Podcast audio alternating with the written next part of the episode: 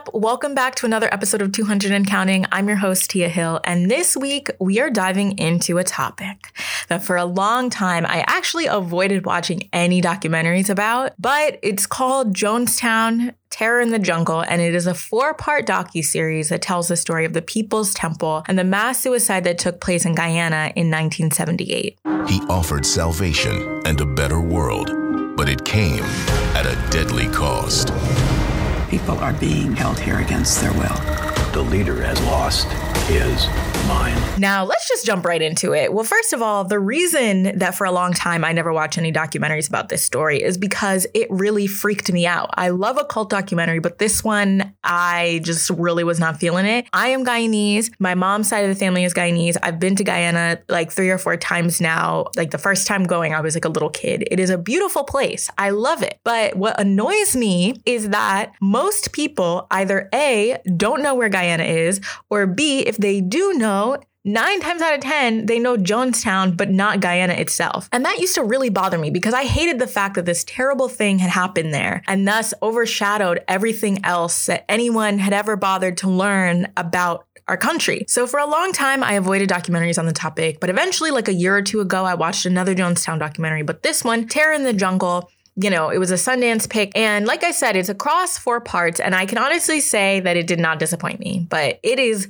extremely heavy. So if you're sensitive to topics like this, specifically around suicide, this may not be the episode for you. Now, if you've ever heard the phrase drinking the Kool Aid, Jonestown is where that phrase comes from. It was when this man, Jim Jones, a cult leader, brought his group People's Temple to Guyana and they built a community and he got them to all drink this Kool Aid knockoff. Actually, it was called Flavor Aid that had cyanide in it and they all killed themselves. And as far as I knew, that was just that's just what it was because I never dug into too much detail because again it bothered me. So the series starts off talking about the man Jim Jones himself. Surprise surprise, he was a weirdo. They talk about how when he was a kid, he'd make the other kids come to these funerals that he would hold for dead animals and he would sit there and preach at these funerals. They also said that he was fascinated by the way Hitler could get crowds to do things. And anybody who feels any type of positive way towards Hitler, they gotta be put on a watch list. I'm sorry, but they do. That should have been the first clue right there. Lock his ass up. But Jim Jones was very charismatic.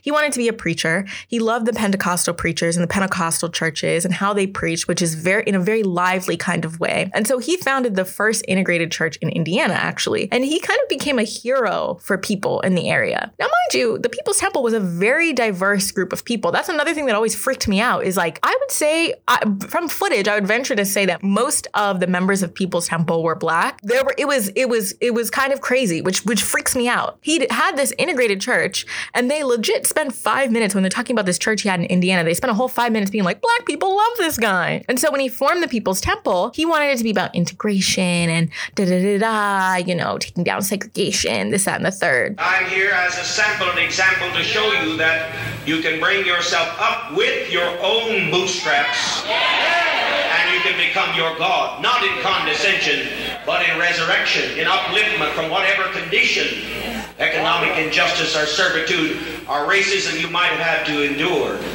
Within you rests the keys of deliverance. He had this vision for the People's Temple where it was about being a humanitarian, helping others, volunteering. He wanted to break down racial barriers. He adopted kids of all different races and called them his rainbow family. He said, quote, let's try to vary our family so we will be the embodiment of how all races belong together. Like, cool story, bro. Just that alone is not going to do it. Literally, his one son, who is white, literally, the son was like, I'm pretty sure he just did this like just for attention. And I really don't even know if he believed any of this because all he cared about was attention. And I was like, well, there you go. But then eventually he decided to move because he wanted to get bigger. He wanted to get out of the state. So they moved to California, membership triples, and then it starts becoming kind of culty. He was separating people's families. And so different parents were taking care of random kids. And then they had everybody refer to him and his wife as mom and dad. That breaking down of people's own family so it's one big family, that's sus to me. While I do understand this vision of community, I get it community is very important to me too. Chosen family, very, very important. That's a real thing. But this was extremely controlling because he also had a rule about no sex in the group. It's always no sex with these cults. What is up with that? It's no sex for everybody else, but then the leader of the cult, they're always going around humping anything that moves. Like, all right. What was interesting about the church is that he was always performing these miracles. We've seen Sister Brown here, who was blind, totally healed. Saw one of our sisters blind from her childhood. It could be hysterical blindness, whatever. We're not concerned. She was blind and could not see. Now, look at my face. I'm going to hold up some fingers. How many fingers? One finger. One finger.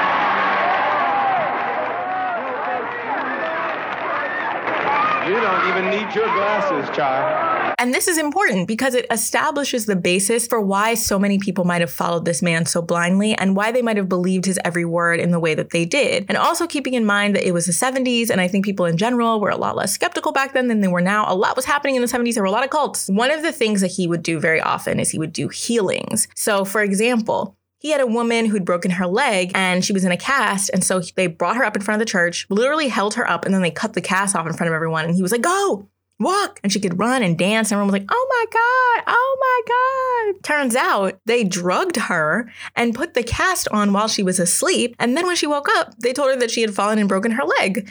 And then they made her do that whole song and dance. Like, what kind of mind games is he playing here? There's also a moment where the whole church is outside and he gets shot in the chest. And they're like, oh my gosh, father, father's dead. Side note, I don't like that he is the father. I thought the focal point of this is that they're supposed to be focused on God. Anyway, they go into the church and they carry him back, and then someone comes out and shows his shirt with blood all over it and the two bullet holes. And then here comes Jim Jones being like, hey, I healed myself. You got me. LOL. I healed myself. It's so crazy. Isn't that crazy? So naturally, the members of People's Temple were like, this guy is supernatural. He's got powers. He has powers. And he grew so much in popularity. The church was growing so much in size random tidbit they threw in there. He was invited to Jimmy Carter's inauguration. Very weird fact. Did not know that. Whole time though, they are literally beating the shit out of any member who acted out of line. There are tape recordings of him being like, you punk, get him and it sounds crazy. And good old Stanley, somebody feels sorry for him. Who the fuck's gonna feel sorry for you? Why didn't he feel sorry for you while you were in town representatives?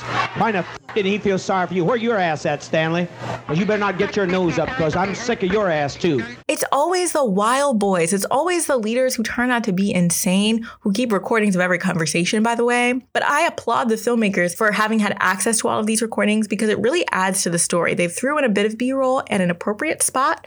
They play the recordings over time top, it is just so, so smooth. At one point, he gives everyone in the church something to drink. And they're sitting there and they're drinking their little drink. And then he's like, it's poison. And everyone's freaking out. And then he's like, ah, just kidding. It's not poison. Ah. But if it was, and to me, I feel like if I'm in a group and somebody's played this many games with me, I would be like, oh no, I have to leave just off the strength of that because what is so funny about a mass poisoning in and of itself? But they were like, oh, he's testing our loyalty, da da da, in case we need to kill ourselves for the cause. So anyway, he's out here in California wilding out. You know, the church, yes, at times it was a positive place, but for the most part, it seemed to be a lot of trickery and a lot of deception and at times straight up violence. And so, out of an abundance of caution, and because he was worried the cops would come for him, Jim Jones is like, guys, we gotta get out of the US just in case. So he ends up working out a deal with the Guyanese government, which I did not know. I did not know that they had a deal with him to bring the group to Guyana and to form what they called a quote agricultural community known as Jonestown. I've got some land over there with a black president. I'm sending my people there little by little. Now, first of all, as I said, I never knew the Guyanese government struck a deal with him. So that was disappointing to learn. But secondly, there were two people who pronounced Guyana properly in the whole documentary. People see the name, they want to add all these inflections to places where it's not their Guyana and whatnot. It's Guyana, point blank, period. So let's just get that out the way. But what bothers me about him being in Guyana, I was talking about that earlier. First off, they say he chose it because it's socialist, it's mostly minority, and it's the only country in South America where the official language is English because it was ultimately colonized by Britain. That just does not that just does not sit well with me. Why did he have to pick a country full of people of color to do this nonsense? And why did he bring this cult that is mostly people of color to this random country full of minorities that he seemed to love so much. I it's just odd to me. What bothered me is that and this still happens. People see our countries, they see the Caribbean, they see Latin America, you know, African countries, Asian countries as these travel destinations full of jungle, wilderness, wonderland to explore uninhabitable regions. They're like forget the people, you know? They never talk about the people that live there. And the one thing is that whenever you hear the story of Jonestown, you don't hear the story of Guyana. Guyana's only function in the story is the vehicle for which he was able to do do the mass suicide. And they got Guyana looking crazy for letting this happen when, mind you, Guyana had only just gotten its independence from Britain in 1970, a few years earlier. So, yeah, they're probably going to strike a deal with the rich American thinking it's a good idea, even though it wasn't. And so, what bothers me is there's kind of this cultural erasure of the country. And now people are just like Guyana, Jonestown, when there's so much more to Guyana. Like, people don't know that Guyana is a Caribbean country. People don't know that it's where it is, that it's in South America, all of these things. He's billing it as the promised land. And then Jim Jones is telling people this is a promised land. And I'm like, no, that is my promised land. Guyana is my promised land, Jim Jones. Anyway, they go down to Guyana and they set up camp in what's called the interior. So there's the capital, which is Georgetown, and that's like the main city. And then, you know, there's towns throughout Guyana. And then when you get to the interior part of the country, a lot of the countryside towns are very, very um, secluded in the first place. But to get to the interior, which is the jungle part of the country, these days you have to take a very, very, very, very, very tiny little plane and fly in. And there are parts of Guyana that are truly isolated from the rest of the world. It is such a beautiful feeling to be there because you truly feel free for the moment that you're passing through. No internet, no phone, nothing. Literally just vibes. Just vibes. Anyway, Jonestown was set up in the interior. So at that time, they had to take a 19 hour boat ride to get there. And honestly, even as a Guyanese, I would not be doing that mess. Absolutely not.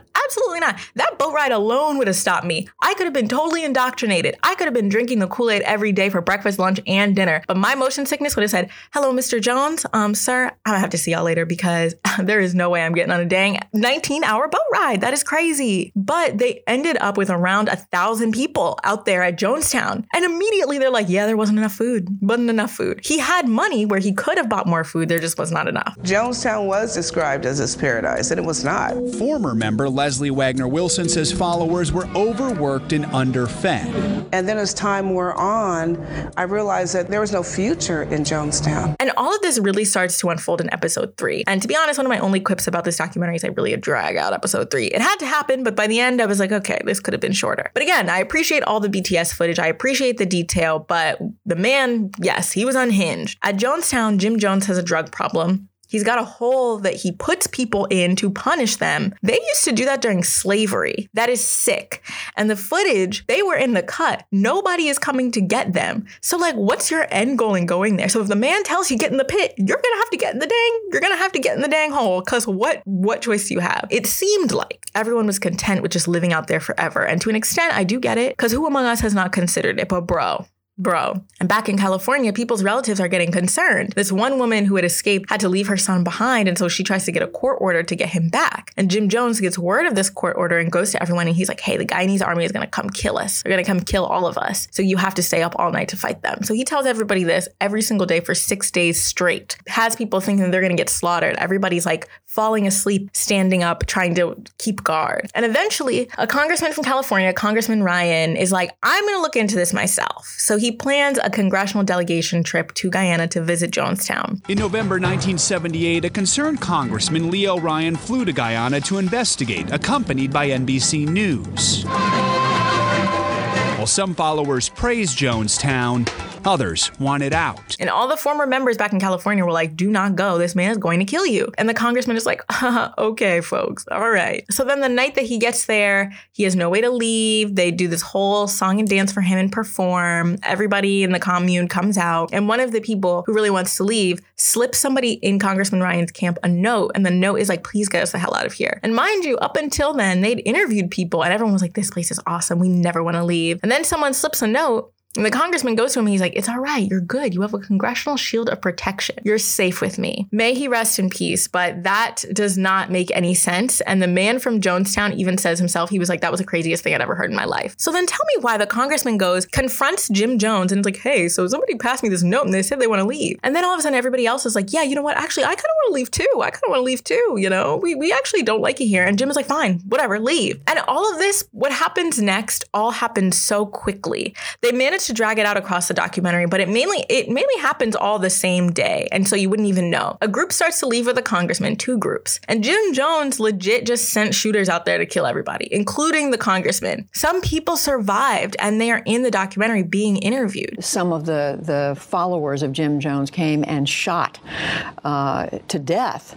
Uh, what five people, and and you were badly wounded, shot five times. Um, Jackie Speier, how did you get through that? You lay there, no medical care for no medical care for 22 hours on that airstrip. Uh, for a long period of time, waiting for the lights to go out. And at this point, Jones is telling everyone at the camp, everybody on the airship just got gunned down. Jim Jones is telling everyone else back at camp, listen, they're coming for us. We have to do it. We have to just kill ourselves. And what's even wilder is there a, a tape recording. There's a tape recording of the moment that he had everyone drink this Kool Aid. And I'm going to play a clip of it. It's called the death tape, but please note that it is extremely, extremely disturbing. Because we are not committing suicide, it's a revolutionary act. We can't go back. They won't leave us alone. They're now going back to tell more lies, which means more congressmen.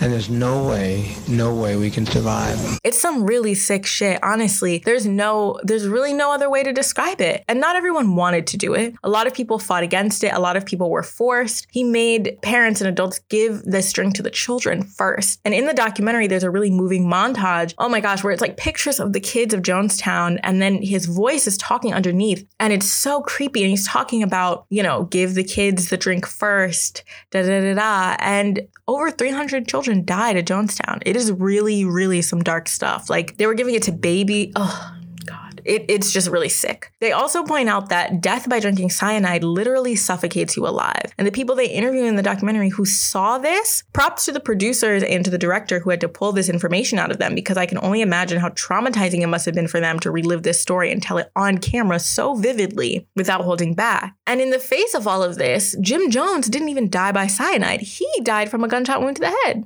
Didn't even take the poison. And so the Guyanese army went into the jungle that evening and found hundreds of bodies dead in that field, which again, traumatizing. Now, mind you, be aware if you watch this that they have no qualms about showing a body. My God, they will show you a body. The bodies of at least 409 men, women, and children, some shot to death, most apparently self poisoned, have been found at the Guyana jungle camp of People's Temple. Among the bodies were those of the temple's fanatical founder, the Reverend Jim Jones, his wife, and at least one of their children. And one thing that I found very kind of weird is that they have so much footage of the bodies in Jonestown after the incident. But news crews would have had to fly all the way down to Guyana to get that footage right after the news broke. I know it's a 10 hour flight from New York, so they just left the bodies out there till then. It's not relevant to the story, but I just, that kept bothering me. I was like, how long did they have to leave the body sitting there before press could come see, before they could come dispose of all of that? Whose job was that? Is that person okay? That is terrifying. Today, they said that what was formerly Jonestown was lost to the jungle, just completely eaten alive, so it's not there anymore. Those who survived Jonestown went back to the US, and of course, they're hounded by the media to speak on it. And they're like, dude, we just witnessed everybody we know and love, you know, dead in a mass suicide. We don't want to talk to you. Are they are they disgusted with Jim Jones right now? What he did? The people inside the headquarters here? The people here inside of the headquarters did not know what had happened until I related to them what I've been relating to you.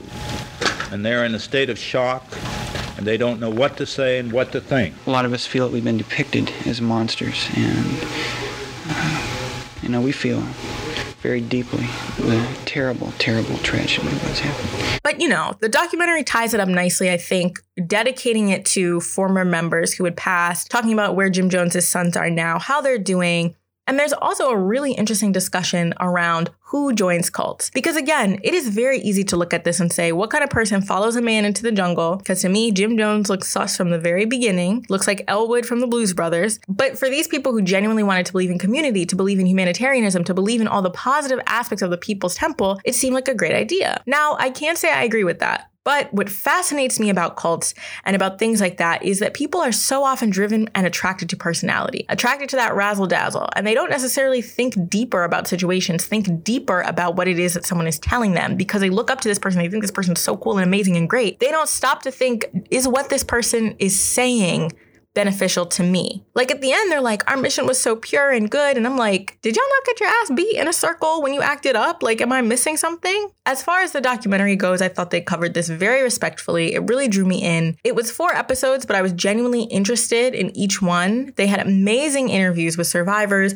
They were so raw. And they also had what felt like every piece of footage that had ever existed of this man through all stages of his life. And it really paints for you a clear picture of what happened at Jonestown, but also the why behind Jonestown. Because I think the question I always asked was why. I would have also loved a step deeper into that why and even just a 15 minute portion about Guyana. That still kind of irked me. In every story about Jonestown, Guyana is nothing more than the backdrop for this incident. There's never any discussion about how this incident affected Guyanese people. What do Guyanese people think about Jonestown? I've asked my family members many times before, but it would be an interesting angle that almost never gets explored when we talk about Jonestown and when we talk about the tragedy that happened there. But overall, this was a really, really good docu-series. I appreciated the detail, I appreciated the footage, the interviews. I'd give it a solid four stars. I genuinely enjoyed it. And if you're looking for a good, long cult documentary that you can commit to watching, this is definitely, definitely worth your time. Anyway, that is it for today's episode. If you enjoyed this episode of 200 and Counting and you want to hear more, make sure you subscribe. And if you liked hearing my voice, feel free to follow me on other social media platforms to check out the rest of my work. I'll have links in the description. And if you want to continue to hear my voice on this podcast series,